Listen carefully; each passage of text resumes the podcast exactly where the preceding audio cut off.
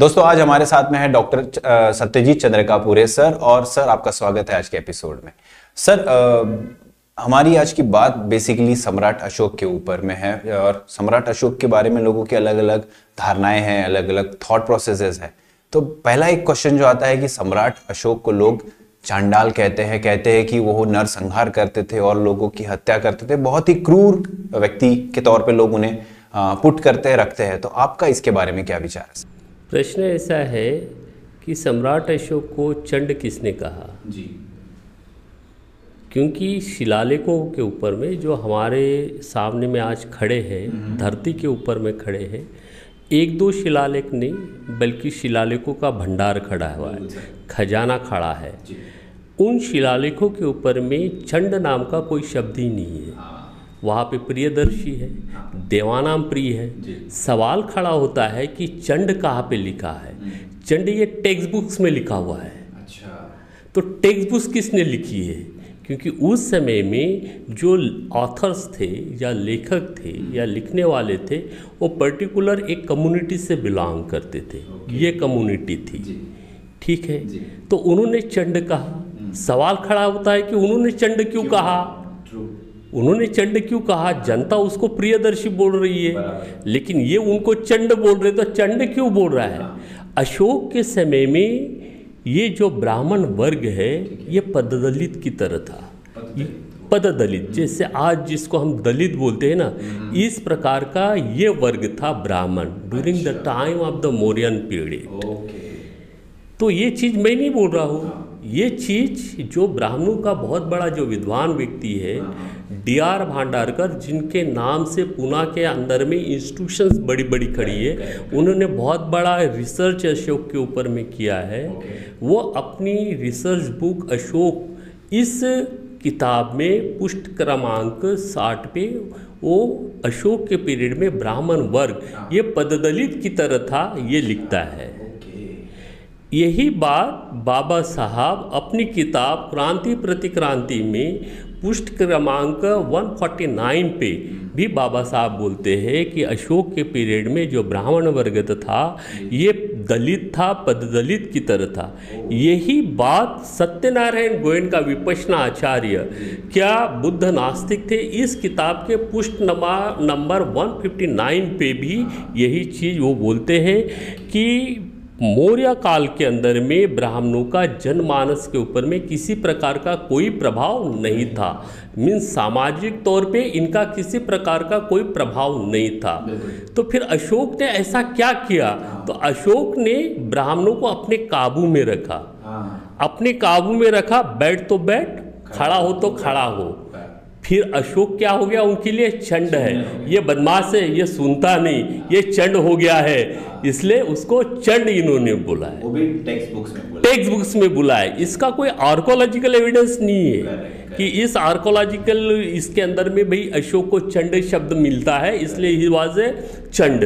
ऐसा कुछ भी नहीं है। ये टेक्स्ट बुक्स की बातें हैं। तो वो इसलिए बोला गया क्योंकि अशोक ने ब्राह्मणों को अपने काबू में रखा बैठ तो बैठ खड़ा हो तो खड़ा हो। इससे ज़्यादा कुछ ज़्यादा तुम हिलना और डुलने का नहीं। इसलिए ब्राह्मणों के लिए सम्राट अशोक ये चंड थे। ओके okay, तो वही चीज़ आज तक ये चलते आ रही है। उस तरीके से लोगों ने उसे पिक्चराइज रहा है प्रवाह चल रहा है। क्योंकि सही जानकारी जनमानस के पास में पहुँचाने के लिए बहुत बड़ा अभी हमारे पास में इंडिया के अंदर में जो साहित्य उपलब्ध है विशेष करके अशोक को लेके तो पहली बात आएगी कि सम्राट अशोक ने कलिंग युद्ध किया। उसके बाद में सम्राट अशोक ने नयानो भाइयों को पिटवा दिया। फिर बाद में बात आ जाएगी कि सम्राट अशोक ने अपना बेटा बेटी को श्रीलंका भिजवा दिया। चौथी बात आ जाएगी सम्राट अशोक ने चौरासी हज़ार स्तूप बनवा दिया। मेरा प्रश्न ये है कि सम्राट अशोक ने जिस भूभाग के ऊपर में राज किया वो कोई साधारण नहीं था। आज का आधा भी नहीं है। आज वर्तमान जिस भारत में हम रहते हैं जिस भूमि पे भारत की भूमि पे रहते हैं वो आधा भी नहीं है। आधे से ज़्यादा पार्ट चला गया, जो खोतान कभी भारत अपना भारत में था, जम्बूद्वीप का हिस्सा था, जो सम्राट अशोक के साम्राज्य का हिस्सा था, वो तो पूरा चाइना चला गया। तर्गिजिस्तान उर्गिबिस्तान वगैरह, जितने भी देश है, ये पूरे सम्राट अशोक के अधीन थे। मिस्र की बॉर्डर और ईरान, इराक की बॉर्डर जो है, वहाँ तक भारत की भूमि और साम्राज्य था जो आज दिखाई नहीं दे रहा है। बिल्कुल। तो इतने बड़े भूभाग के ऊपर में जो उन्होंने साम्राज्य किया तो कैसे किया? हम्म। उनका इंटरनेट वर्क क्या था? बराबर। इन सब पे कोई बात नहीं करता इसके ऊपर मिले उस समय की समय उस समय में सामाजिक स्थिति कैसे थी? हम्म। उस समय की इकोनॉमिकल पॉलिसीज़ क्या थी अशोक की? अशोक की एजुकेशन पॉलिसीज़ क्या थी? अशोक की empowerment of the womens means महिलाओं के सशक्तिकरण को लेकर क्या पॉलिसीज़ रही?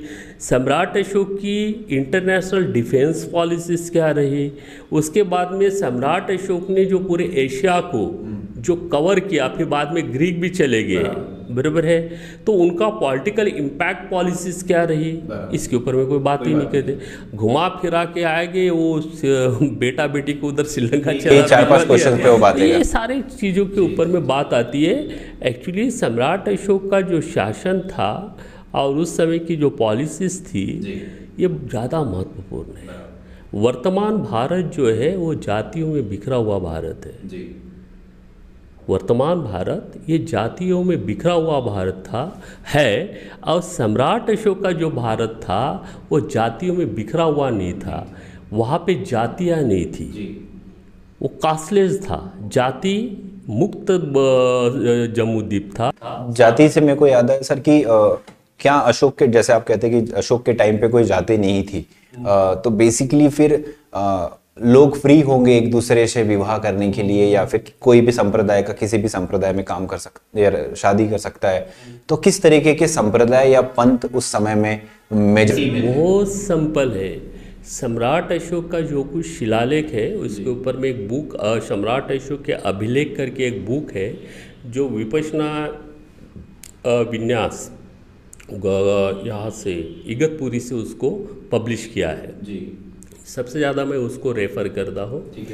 तो उस बुक के अंदर में मुझे लगता है कि धौली का कोई शिलालेख है या और कोई शिलालेख होगा मुझे याद नहीं आ रहा है लेकिन हंड्रेड परसेंट है। हम्म। उस शिलालेख के अंदर में सम्राट अशोक के समय में ओनली फार चार संप्रदाय थे।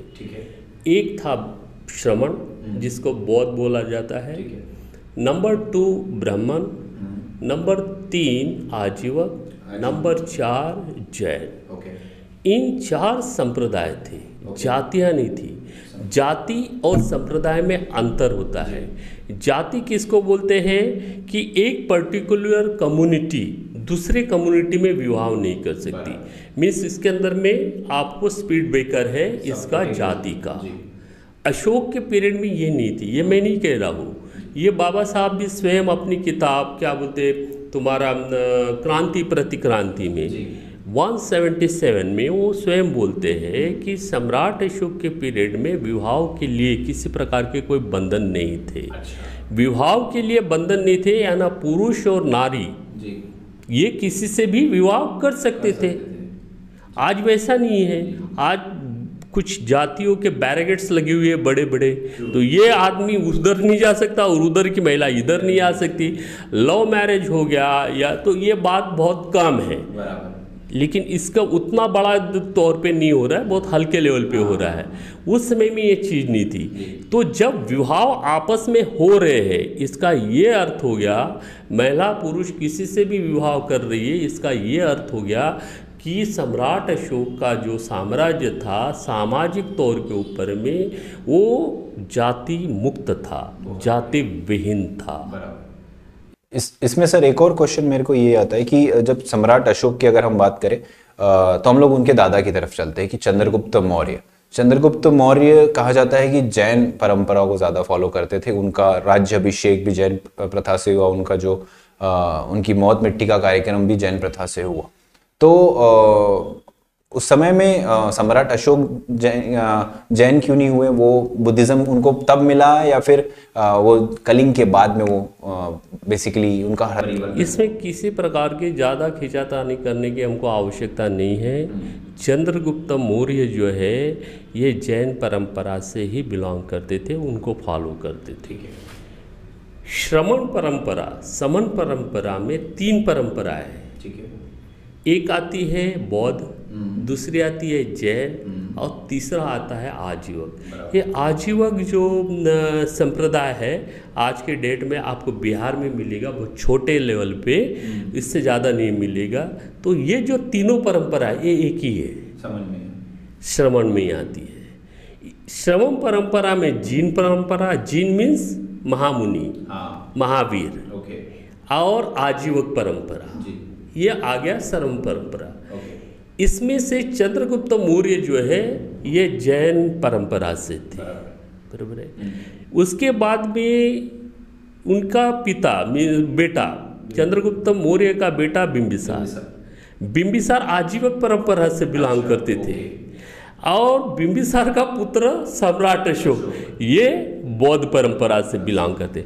लेकिन ये तीनों परंपरा है जिसको एक ही परंपरा में गिना जाता है और समन परंपरा में इन्होंने कभी भी ब्राह्मणों के हाथ से अपना राज तिलक नहीं किया। ओके।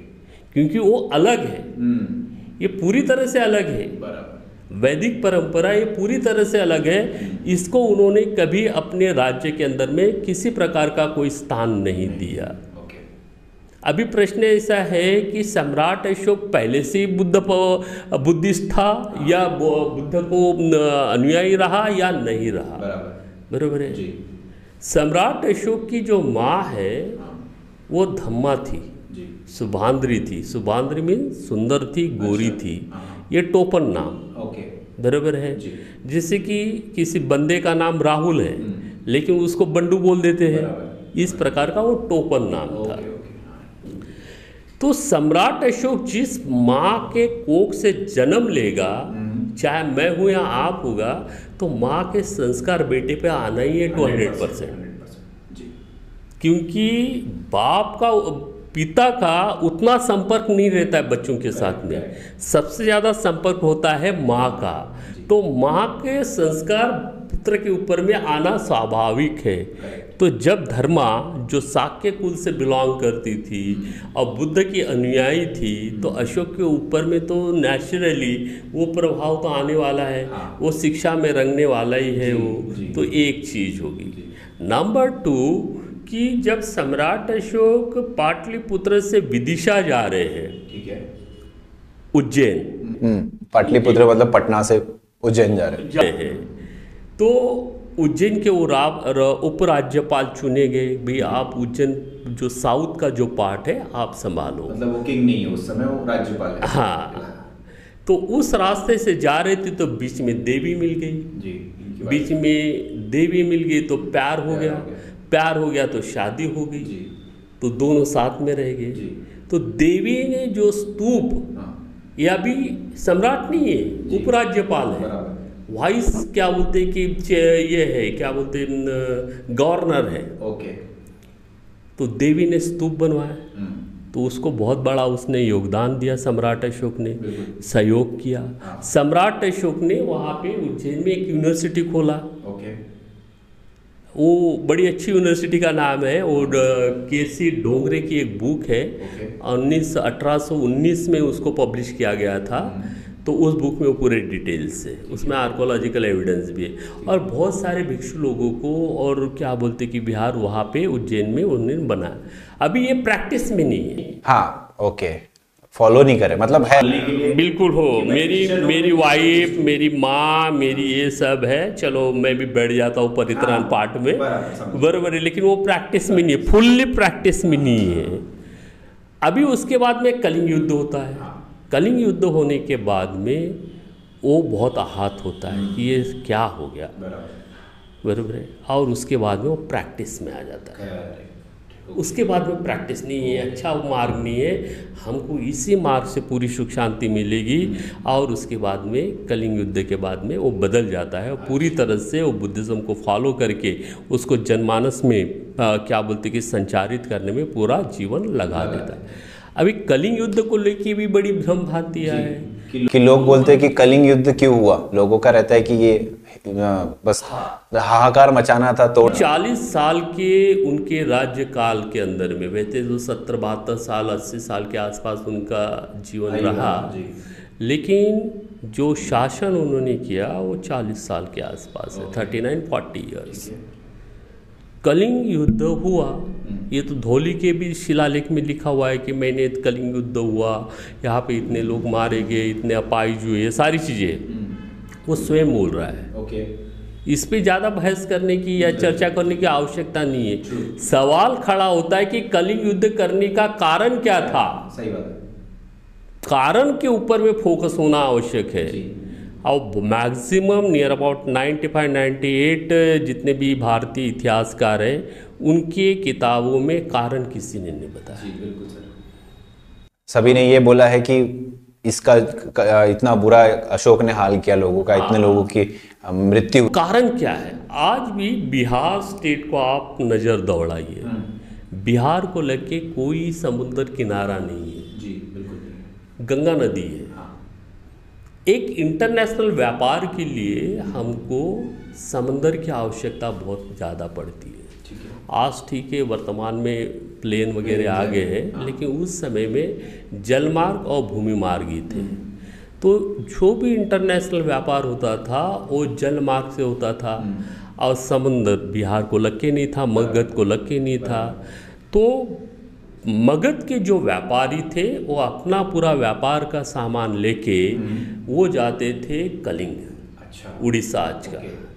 और अपना समुद्र अपना पूरा व्यापार का सामान जहाज़ों में लाद के और कलिंगों को टैक्स दे के कर दे के वो आगे निकल जाते थे। बीच में क्या हो गया कि कलिंग के लोग जो है मगध के व्यापारियों का सामान व्यापार का सामान लूट लेते थे। तो उसके वजह से मगध जो राज्य था इनको राजस्व की तो हानि होती थी लेकिन साथ में व्यापारियों का बहुत बड़ा नुकसान हो जाता था। तो बातचीत चली बातचीत का दौर चला। तो कलिंगे मान नहीं रहे तो क्या किया जाए? तो राजा का कर्तव्य होता है व्यापारियों को संरक्षण देना। जी। जब तक कोई भी स्टेट व्यापारियों को संरक्षण नहीं देगा उनको जितना फैसिलिटीज़ नहीं देगा वो व्यापार नहीं कर पाएगा। तो स्टेट का कर्तव्य है व्यापारियों को व्यापार करने के लिए आवश्यक सुविधाएँ उपलब्ध करके देना आवश्यक उनको सुरक्षा प्रदान करना ये स्टेट का कर्तव्य होता है। आज भी वही है। अभी भी और भविष्य में भी यही चीज़ रहेगी। ये चेंज नहीं होगा। ये चेंज नहीं होगा। तो बातचीत से बात नहीं हल होगी। हाँ। तो फिर क्या किया जाए? पर्याय नहीं है। पर्याय तो फिर युद्ध हुआ। तो फिर युद्ध हुआ और वहाँ पे कलिंगों की बहुत बड़ी हानि हुई। अभी युद्ध के अंदर में दोनों तरफ़ के लोग मरे होंगे। बराबर। ऐसा तो कभी युद्ध हमने देखा ही नहीं है। और ना भविष्य में हुआ ना भूतकाल में हुआ कि भाई वन साइड के लोग जीवित रहे सारे के सारे और वन साइड के सारे के सारे मर गए। ऐसा नहीं होता है ना। युद्ध बोले तो दोनों साइड के लोग मर गए। तो इसको आप नरसंहार नहीं बोलोगे। आप शहीद ये शब्द यूज़ कर सकते हैं। आप शहीद ये शब्द यूज़ कर सकते हैं नरसंहार नहीं यूज़ कर सकते। तो कलिंग युद्ध को लेके जो भ्रांति है सम्राट अशोक को लेके कि भाई इन्होंने नरसंहार गया ये फालतू की बात है। ये ऐसा क्यों लिखा गया? कि क्योंकि सम्राट अशोक ऐसा एक राजा हुआ एक ऐसा सम्राट भारत के इतिहास में हुआ कि इन्होंने ब्राह्मणों के सारे कर्म कांड पूरी के पूरा उसको निस्तनाबूद कर दिया था। दीवन दोष को उसके प्रशासनिक क्षेत्र के अंदर में कार्य के अंदर में मंत्रिमंडल में हो या उनके प्रशासन में हो नाइन्टी नाइन प्रतिशत पूरे ये जो नीचे का जो वर्ग दिखाई दे रहा है व- वर्तमान में जिसको बहुजन बोला जाता है यही लोग थे। अच्छा। तो ब्राह्मणों की कुछ चली नहीं। जी जुरिडिशन में हो न्यायपालिका हो प्रशासनिक क्षेत्र के अंदर में हर क्षेत्र के अंदर में वो वो पूरा आज का जो S C S T O B C और माइनॉरिटी वर्ग दिखाई देता आज के शब्द में यही लोग थे। तो उनका पूरा प्रभाव पूरा छिन्न कर दिया था उसने। बिल्कुल बिल्कुल। तो इसलिए उनको स्वाभाविक रूप से ब्राह्मणों को सम्राट अशोक को चंड बोलना और उसको जानबूझकर एक षड्यंत्र के तहत उसको क्या बोलते कि बदनाम करना बहुत आवश्यक था तो उन्होंने वो किया। बिल्कुल। लेकिन हमारा कर्तव्य है कि सत्य क्या है वो ये हमको जनता के पास में रखना है। और बात आ जाती है 2600 2400 साल पुरानी। तो 2600 साल पुरानी 2400 साल पुरानी बात अगर ढूँढने के लिए जाओगे तो टेबल पे पड़ा हुआ कागज़ ऐसे उठा के तो नहीं मिलेगा ना। उसके लिए बहुत मेहनत करनी पड़ेगी। और जहाँ तक वर्तमान विशेष करके जो बाबा साहब के अनुयायी इतने डीप में नहीं जाना चाहते हैं। वो महात्मा फुले से आगे है। उसके पीछे नहीं जाएगी। क्योंकि पीछे जाने के लिए और मैक्सिमम जो साहित्य है अशोक को लेके आर्कोलॉजिकल ये सारा इससे ये पूरा अंग्रेज़ी में है। ओके बराबर। हिंदी में बहुत कम मिलता है। इसलिए भी पीछे नहीं वो भी पीछे नहीं जाते लेकिन अभी बहुत सारी सुविधाएँ हुई है। ऐसा क्लिक कर दो तो ये हो जाता है। अभी बहुत आसान हो गया तो मेरा निवेदन है विशेष करके इन लोगों को कि हमने पीछे जाके वास्तविक सच्चाई को सच्चाई को हमारी सोशो इकोनॉमिकल पॉलिसीज़ क्या रही है हमारे पीरियड के अंदर में बौद्ध काल के अंदर में बाबा साहब ही ऐसे पूरे वर्ल्ड के अंदर में एक ऐसे व्यक्ति है कि उन्होंने मौर्य काल नहीं कहा। उन्होंने मौर्य बौद्ध काल। ये शब्द यूज़ किया है विशेष करके। बरबर है। और बाबा साहब ने ये भी बोला है कि मौर्य काल के ऊपर में मैं रिसर्च करने के लिए जा रहा हूँ लेकिन मुझे संदर्भ नहीं मिल रहे हैं। अच्छा। इसके ऊपर में अध्ययन करने की बहुत बड़ी आवश्यकता है और उसके बाद में वो ब्राह्मणवाद के ऊपर में प्रहार करते तो बाबा साहब ने जो करके रखा है वही हमको सुनाते हैं। आगे पीछे जाके जो बाबा साहब ने हमको गाइडलाइंस दिया है कि इस काल के ऊपर में आपको रिसर्च करने की सबसे बड़ी आवाज़ आवश्यकता है वो चीज़ के ऊपर में ध्यान देना आवश्यक है जो नहीं दिया गया अभी दे सकते हैं। अभी मैंने भी जो है सम्राट अशोक और उनका स्वर्णिम प्रबुद्ध भारत ये जो बुक्स मैंने पब्लिश किया सम्यक प्रकाशन द्वारा जो पब्लिश हुआ है इसमें सारी चीज़ें लाने का पूरा प्रयास किया है। मैं पूरा पूरी तरह से आत्मविश्वास के साथ में कह सकता हूँ कि इसके अंदर में मैं 80 85 प्रतिशत से ज़्यादा जानकारी मैंने एक ही बुक में लाने लाया है। बहुत ही अच्छा सर। और कुछ छूट गया होगा तो हो सकता है कि वो किताबें मुझे मिली नहीं होगी। इसके वजह से छूट गया होगा क्योंकि 10-15 साल में कंटिन्यू इस अशोक के ऊपर में काम किया है। ओनली सिंगल सब्जेक्ट के ऊपर में। तो मैं फुल्ली कॉन्फिडेंस के साथ में कह सकता हूँ कि इस किताब के अंदर में सम्राट अशोक और उनका स्वर्णिम प्रबुद्ध भारत सम्यक प्रकाशन के द्वारा जो प्रकाशित हुई है इसमें आपको 90 प्रतिशत इंफॉर्मेशन पूरी मिल ही जाएगी। बहुत बढ़िया। सर इसमें एक बहुत बड़ा क्वेश्चन लोगों का आता है कि सम्राट अशोक जब बुद्धिज्म को या पंचशील को लोगों में लाया चालीस सालों में तो लोग इतने ज़्यादा शांति और अहिंसा प्रिय हो गए कि उसके बाद में बाहरी हमलावर आने लगे देश में और देश में देश की जो नेचर है देश की जो प्रकृति है वो नष्ट हो गई और उसके लिए लोग सम्राट अशोक को ही दोष देते हैं। तो इसको लेके आपका क्या कहना है? सम्राट अशोक ने कलिंग युद्ध करना छोड़ दिया. हथियार नहीं छोड़ा. हाँ ये बात सही है. युद्ध करना छोड़ना हाँ। और हथियार छोड़ना इसमें दोनों में अंतर है. सम्राट अशोक ने कलिंग युद्ध किया. हाँ. लेकिन उस कलिंग युद्ध का पश्चाताप उन्होंने कांधार जो है जहाँ पे अफ़गानिस्तान में है शाहबाज गढ़ी करके है वहाँ पे. बिल्कुल. कांधार में उसका पश्चाताप वहाँ पे खुदवाते हैं शिलालेख में। शिलालेख में कि भाई कलिंग युद्ध में इतने मारे गए। हाँ। इतना ये हो गया हाँ। ये ऐसा हो गया वैसा हो गया। हाँ। वो संदेश दे रहे पड़ोसी राज्य को कलिंग युद्ध में ऐसा हुआ और वैसा हुआ। बरोबर है? आप हज़ार गुना करोगे। तभी मैं माफ़ करूँगा। आपको जो जन सुविधाएँ चाहिए वो मैं सब कर दूँगा। लेकिन कलिंग में ऐसा हुआ। साहस नहीं करते थे। सम्राट अशोक के साम्राज्य की ओर आँख उठाकर देखने का साहस नहीं करते थे। उनको डर था कि ये इतना बड़ा सम्राट है ये हमने अगर कुछ गलती कर दिया तो ये हमको कुचल देगा। इसमें सर सम्राट अशोक का वर्चस्व चाइना की तरफ़ भी दिखता है कि बिल्कुल निश्चित रूप से आप सम्राट अशोक के पीरियड में सम्राट अशोक ने जो उस समय में नॉर्थ कोरिया साउथ कोरिया नहीं था ओनली फॉर कोरिया था। अभी साउथ कोरिया हो गया। तो सम्राट अशोक ने अपने जीवन काल में तीस हज़ार पाउंड सोना पचास हज़ार कास्ट ये साउथ कोरिया को दिया था। मीन्स कोरिया को दिया था। उस समय में। बरोबर है। उसके बाद में सम्राट अशोक ने बुद्ध की जो अस्थि धातु है वो चाइना को दिया था। वहाँ के किंग ने उन अस्थि धातु के ऊपर में बौद्ध विहार स्थापित किए। चीन प्रदेश में एक बहुत बड़ा स्टेट है मुझे नहीं आता है सम्राट अशोक के नाम से वो विहार है।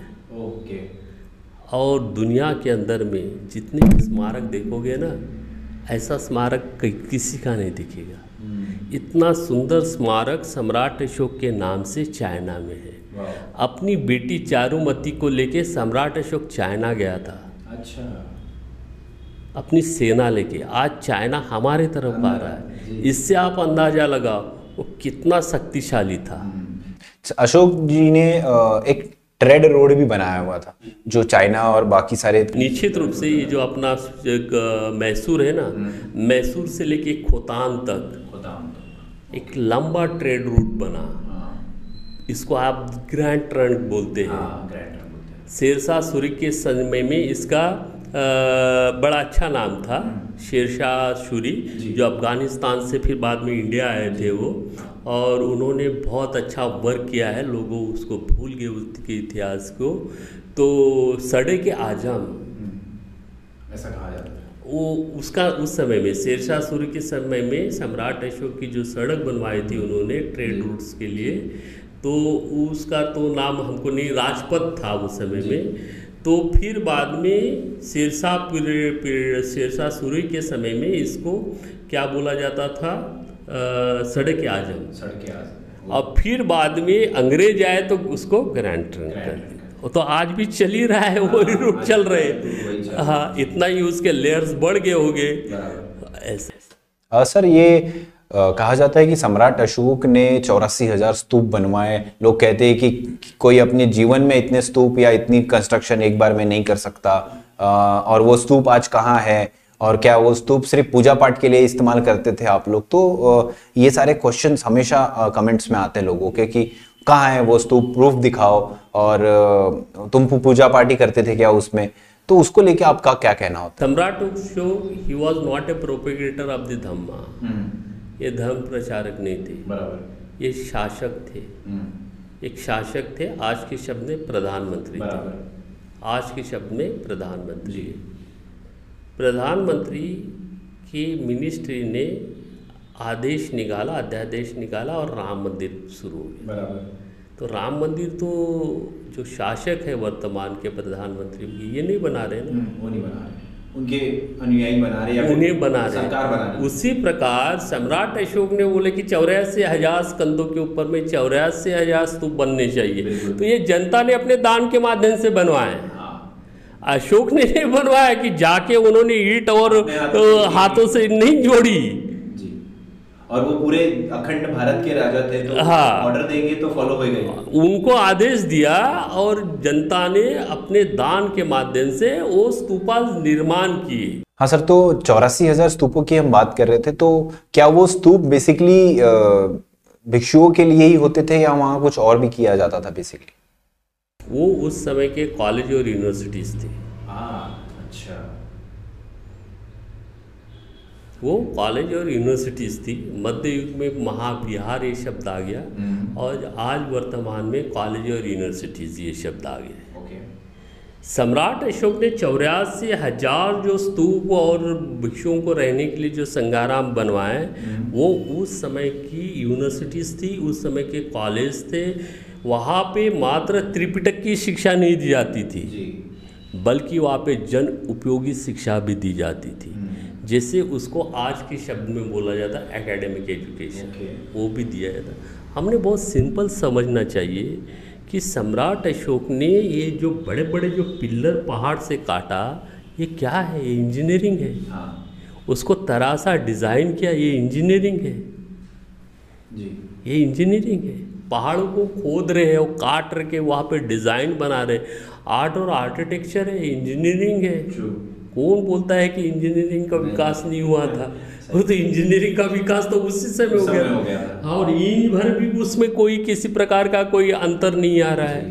तो उनका मेज़रमेंट के टूल्स क्या थे?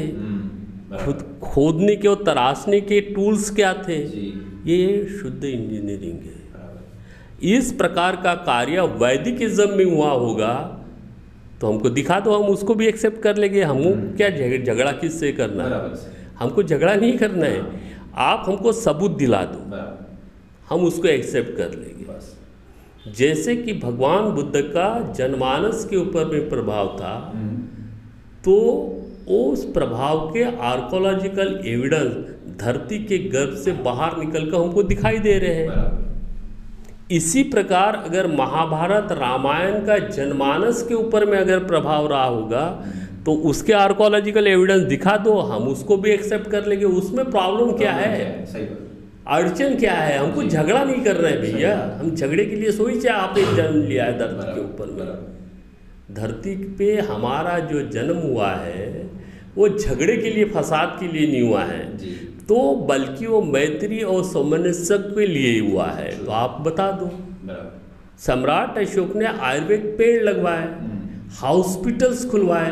आज भी उनका हॉस्पिटल का आर्कोलॉजिकल एविडेंस ये जो सिरपुर है छत्तीसगढ़ में राइट राइट वहाँ पे मिलते हैं। प्राणियों के लिए हॉस्पिटल्स खोले। तो भाई डॉक्टर होगे तभी तो वो हॉस्पिटल खुलेंगे ना। बगैर क्या बोलते कि डॉक्टर का तो हॉस्पिटल चलेगा नहीं। मीन्स मेडिकल साइंस का विकास हो चुका था।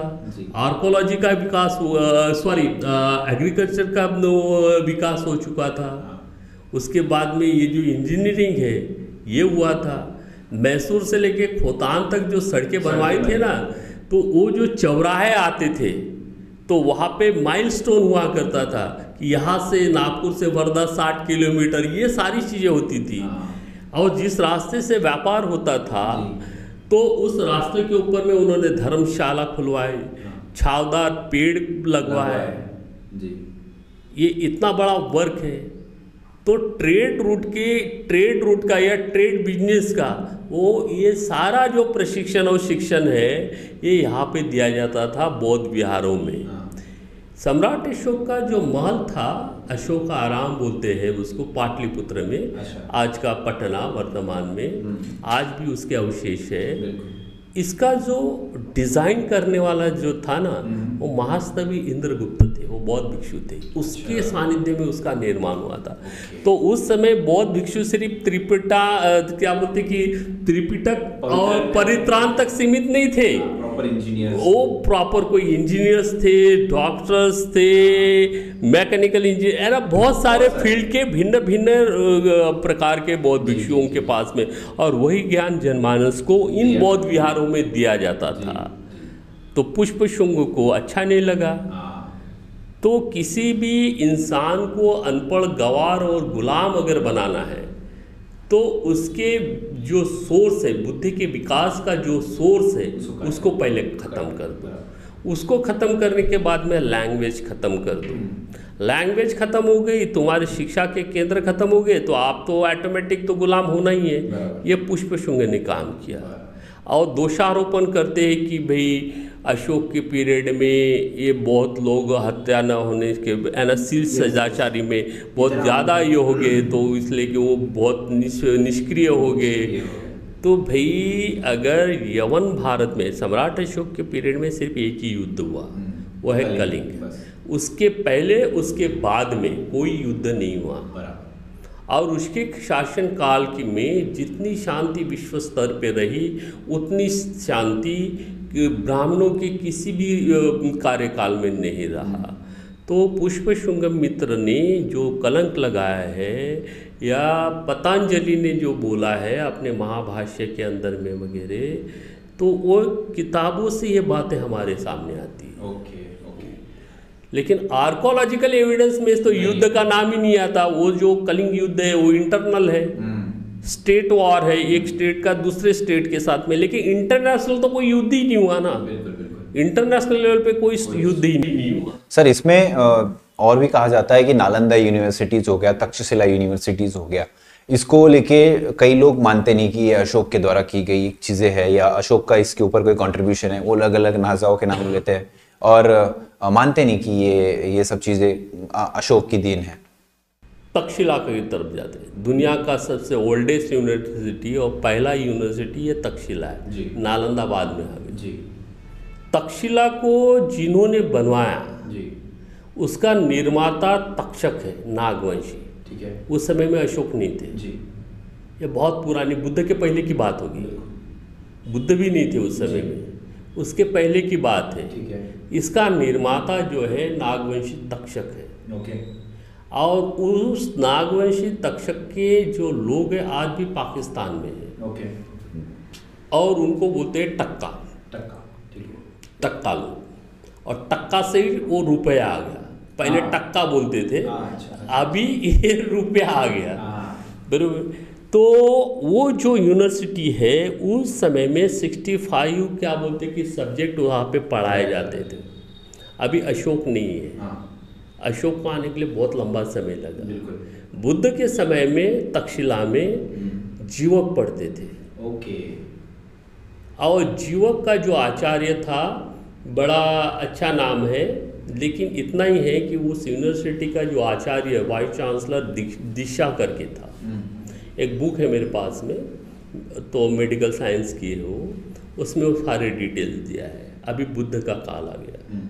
बुद्ध के हयात में ही राजगीर में गुणशिला नाम की एक यूनिवर्सिटी बनाई गई थी। ठीक है। और वो स्पेशली महिलाओं के लिए थी पुरुष नहीं पढ़ते थे। ठीक है। और वहाँ पे 65 सब्जेक्ट महिलाओं को पढ़ाए जाते थे जो सब्जेक्ट तक्षशिला में पढ़ाए जाते थे। और विथ मिलिट्री एजुकेशन अच्छा। महिलाओं को उस समय में मिलिट्री एजुकेशन भी दिया जाता था। ठीक है। और ये जो गृहिणी महिला होती थी जिनको बच्चे उच्चे हैं ये भी अपने पुत्र को लेके वहाँ पे आके पढ़ती थी ये एक चीज़ होगी नालंदा बाद में आ गई। हाँ। नालंदा का जो फाउंडेशन है जी।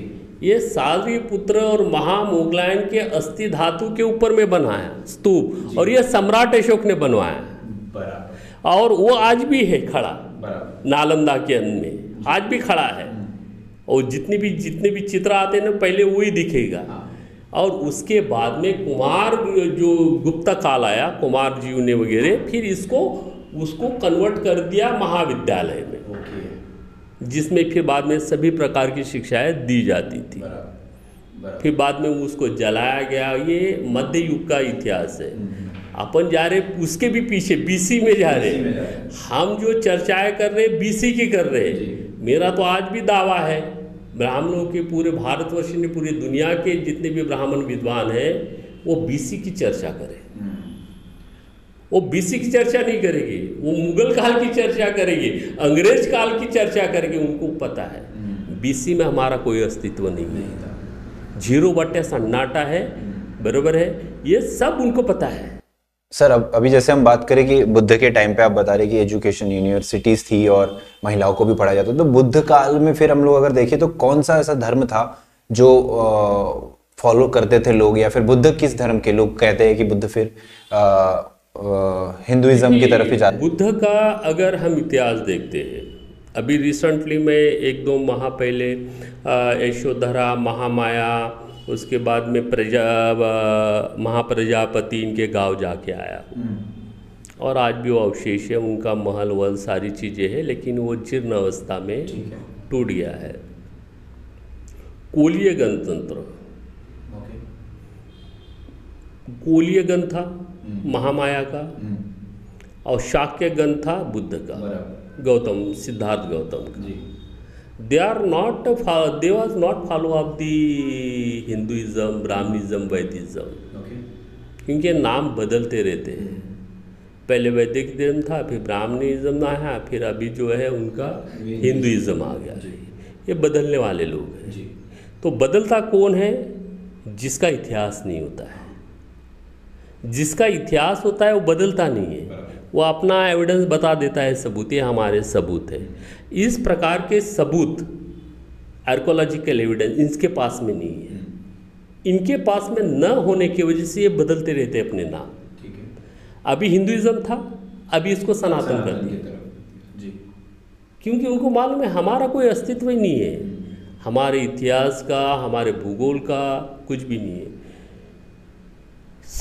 Siddharth Gautam he was the Sakya. और साक्य कुल ये नागवंशी से बिलोंग करता है ये मैं नहीं बोलता एक कोल्य करके एक बुक है काफ़ी सुंदर बुक है और त्रिपिटक के ही वहाँ पे रेफरेंसेस दिए गए हैं उसमें मिलते हैं। उसके बाद में रामाग्राम करके है कोलियो में। Ramagrama the capital was the Koliyas और रामाग्राम एक स्तूप है जंगल में है आज भी है। और वहाँ पे बुद्ध की अस्थि धातु है। अच्छा। थी, अभी नहीं है, क्योंकि झगड़ा चल रहा है।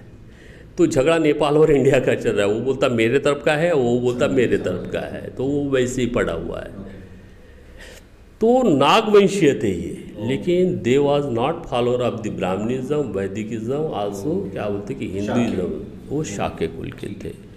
अगर ऐसा कुछ लगता होगा कि बुद्धा वाज द होने के पहले they was the follower of the Hinduism Vedicism तो आप एविडेंस बता दो उसको हम फॉलो करेंगे। हमको क्या अड़चन है? सर ये सारी बातें तो हो गई हमने समझ लिया अशोक के बैकग्राउंड और बाकी सब चीज़ों के बारे में। अब सम्राट अशोक की जो अर्थनीति थी या फिर हम कहते थे कि अ, हमारे Nobel prize winner Amartya Sen ji भी कहते हैं कि अशोक जी का बहुत बड़ा कंट्रीब्यूशन है हमारी दुनिया के ऊपर। तो उनके क्या स्टेटमेंट्स है और आप उसको किस तरीके से देखते हैं? अशोक की इकोनॉमिकल पॉलिसीज़ हम्म, आज जो चीन और साउथ कोरिया जापान दिखाई दे रहे हैं ना ये अशोक की इकोनॉमिकल पॉलिसी की वजह से दिखाई देते हैं. ओके. अमर सेन ने अपने बुक में इन चीज़ों को लाया है. हाँ। वो छोटी बुक है. इसने सम्राट अशोक की स्पेशलिटी इकोनॉमी की अगर बात करेंगे तो वर्तमान भारत का जो जीडीपी है हम्म। वो वन डिजिट से ऊपर नहीं गया. अच्छा. अशोक का टू डिजिट था. है ना? उस समय में सम्राट अशोक का दुनिया के ऊपर में जो इन्वेस्टमेंट था निवेश था वो थर्टी एट परसेंट था। ओ ओ दुनिया पे। दुनिया के ऊपर। में थर्टी एट प्रतिशत। आज क्या है? अकेले जो पूर्व एशिया है पूर्व एशिया में कौन है? पूर्व एशिया में चाइना है जी। ताइवान है जी। जापान है साउथ कोरिया है नॉर्थ कोरिया आइसोलेटेड हो गया है। तिब्बत है। है। तिब्बत है मंगोलिया है तो ये इसको थोड़ा। छोड़ दो। हाँ, चार तो प्रमुख है। हम्म, इन चार का 80 प्रतिशत भारत के ऊपर में इन्वेस्टमेंट है। हाँ आप ये देखो या कोई और चीज़ उठा के बोलो कुछ भी चीज़ उठा के देख लो इलेक्ट्रॉनिक यहाँ। वो वहाँ से आता है। हम्म, बराबर अशोक के पीरियड में ज़मीन जो है ये स्टेट के अंदर में थी। अच्छा गवर्नमेंट अप्रूव में। सारे खनिज हाँ। हैंडल करती थी। है ना? जो भी प्राकृतिक संपदा थी। अच्छा। मीन्स नेचुरल रिसोर्सेज ओके एक गिलास पानी अगर मैं पीता हूँ तो पानी कहाँ से आ रहा है? Natural resources. से अगर नेचुरल रिसोर्स को अगर प्राइवेटाइजेशन करोगे और बड़े बड़े उद्योगपतियों के हाथ में आए जाएगा तो आपको इनकम कहाँ से आएगी? स्टेट को अर्निंग कहाँ से आएगी? और अर्निंग ही नहीं आएगी तो आप क्या एजुकेटेड बनाओगे लोगों को? अशोक ने ये प्राकृतिक संसाधन आज जाइए आप साउथ कोरिया जाइए जापान जाइए चाइना जाइए सारे प्राकृतिक संसाधन उनके अंडर स्टेट के अंदर में है। इस गवर्नमेंट के? अंडर में है। इसलिए वो बहुत अच्छी बढ़िया शिक्षा उनको देते हैं। तो शिक्षित जब अच्छा बन जाता है तो टैलेंट उभर के आता है तो निश्चित रूप से उस स्टेट का डेवलपमेंट होगा। बराबर। यहाँ तो हम स्टेट को ही खत्म कर रहे हैं। हम्म। खत्म हो गया? दूसरा नहीं है। फिनिश हो गया क्या हाँ, एक मिनट बैटरी वाला किए थे अपना सेशन अशोक का है कि खत्म ही नहीं होता है? वो डिटेल वो कैसे है अशोक का कैसे है जिसको पता है वो प्रॉपर बताएगा। नहीं तो फिर वही चौरासी हज़ार वाला किस्सा और और दूसरा किस्सा आ जाएगा शिलालेख। फिर ये शिलालेख में ऐसा बोल दिया और वैसा लिखा हुआ है।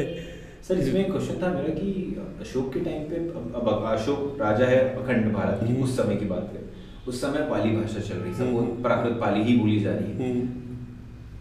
ब्राह्मण्स भी है छोटे अमाउंट में क्योंकि उस समय समन परिवार ज़्यादा मतलब जैन बुद्धिस्ट और समन ज़्यादा थे। आजीविका वाले लोग ज़्यादा लोग हैं। तो संस्कृत का उस समय का क्या स्टेटस रहा होगा? संस्कृत शब्दी का या संस्कृत भाषा का? सांस्कृतिक दृष्टिकोण से बुद्धिज्म को फॉलो अप करने वाले हम्म। वो नियर अबाउट 95 के आसपास परसेंटेज थे। जैनियों का परसेंटेज बहुत कम था हम्म। और ब्राह्मणों का भी परसेंटेज बहुत कम था आजीविकों का भी बहुत परसेंटेज कम था। ठीक है। इस परसेंटेज का जो हम परसेंटेज कैसे निकालेंगे?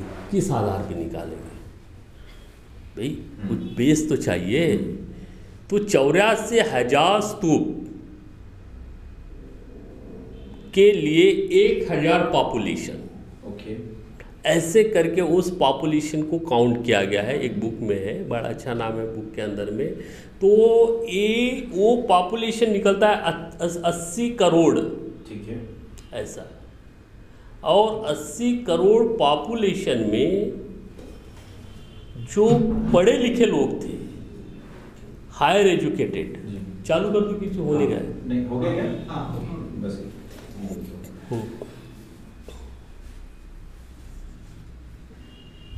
गो हाँ.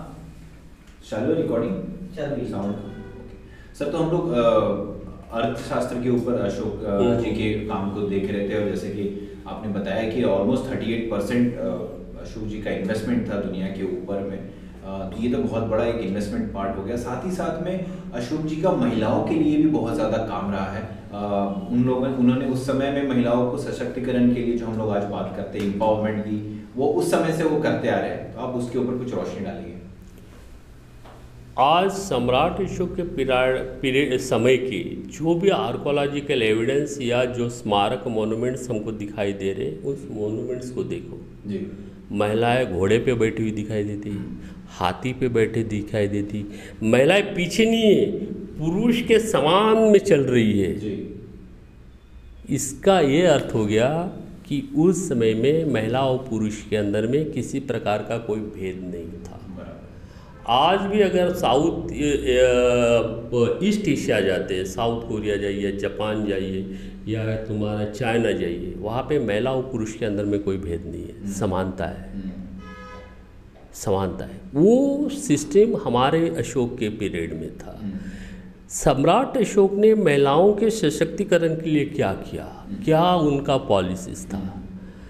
आज वर्तमान में महिला सशक्तिकरण के लिए लोग गला फाड़ फाड़ के दुनिया भर की बातें बता रहे हैं लेकिन महिलाओं का सशक्तिकरण नहीं हो रहा है। हाँ किताबें बहुत ढार बड़ी बड़ी किताबें लिखी गई है लेकिन हो नहीं रहा है। अड़चन क्या है? महिलाओं का सशक्तिकरण नहीं होगा। जिस पॉलिसी से जिस नियोजन से वर्तमान सरकार जा रही है या हम जो बता रहे हैं उससे महिलाओं का सशक्तिकरण अपना कितना भी आप गला फाड़ो वो होने वाला नहीं है। प्रश्न ऐसा है महिलाओं के ऊपर में बहुत ज़्यादा ज़िम्मेदारी है। हम्म।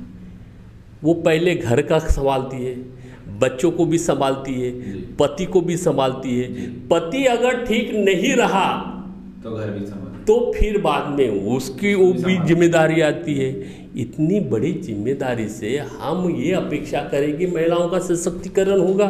सर तो आप महिलाओं के सशक्तिकरण के ऊपर बात कर रहे थे कि अशोक जी द्वारा जो 84 स्तूप बना गए थे वहाँ बच्चों को भी रखाया जाता था और महिलाओं को कहीं ना कहीं फ्री किया जाता था ताकि वह मैन टू मैन लड़कों के साथ आके काम कर सके और समाज को योगदान दे पाए और बाकी स्किल्स भी ले पाए।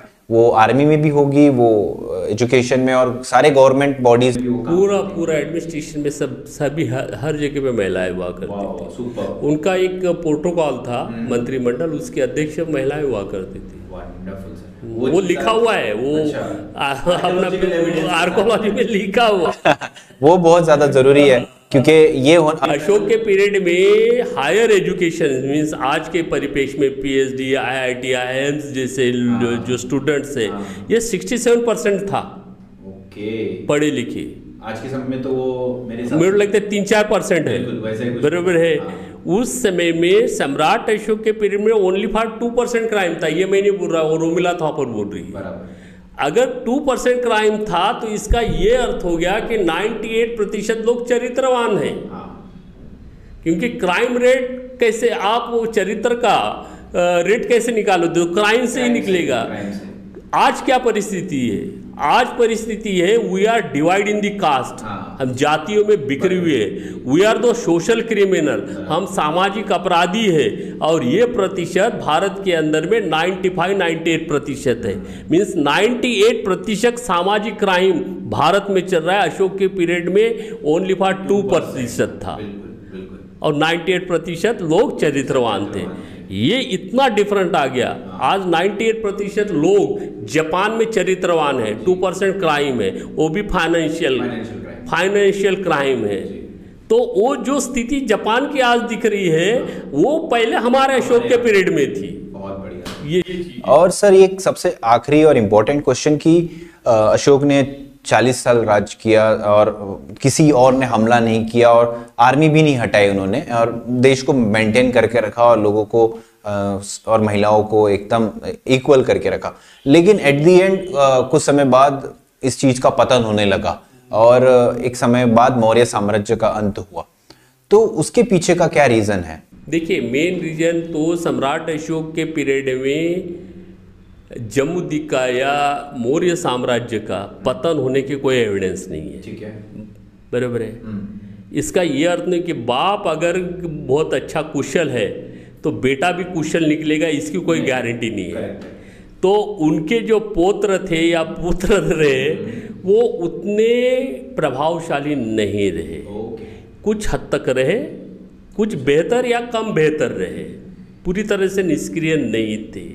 लेकिन मेरा जो अनुमान है मैंने जो निष्कर्ष निकाला पतन का कारण सम्राट अशोक की चार पाँच बीबियाँ थी। उसमें से एक मर गई थी बीच में ही और चार बीबी के जो पुत्र थे वो आपस में अशोक जाने के बाद में साम्राज्य का वारिस बनने के लिए जो खींचातानी चली इसका फ़ायदा विरोधी जो थे उनके उन्होंने लिया और इसको लंबा कर दिया।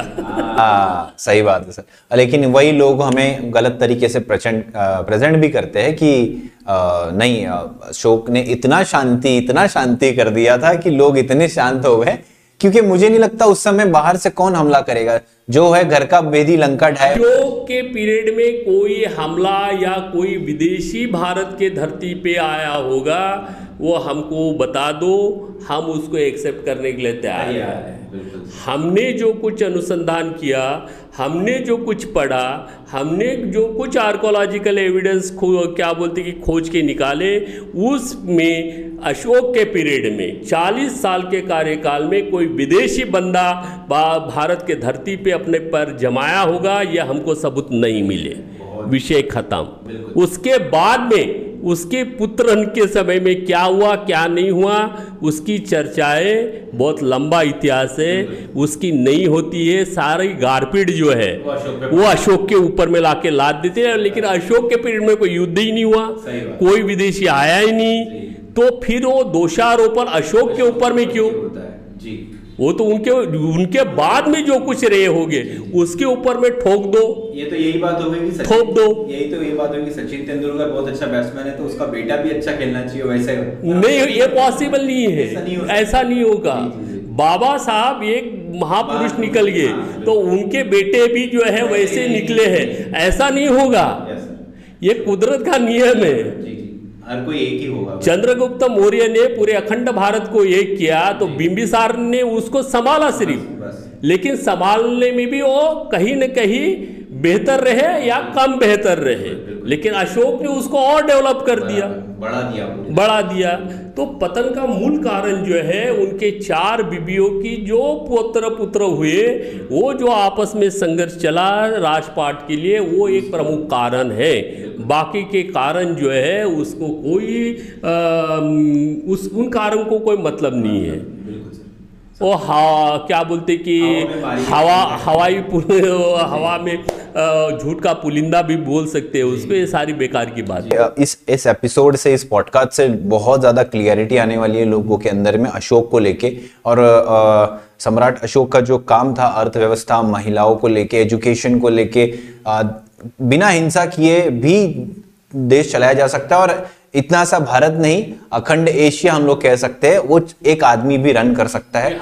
सो सर मैं आपका धन्यवाद कहना चाहूँगा। हम लोग पार्ट टू भी इसका लेके आएँगे आने वाले समय में और बहुत सारे अलग टॉपिक्स पे बात करेंगे। So thank you so much sir आपने हमें समय दिया sir ji sir thank you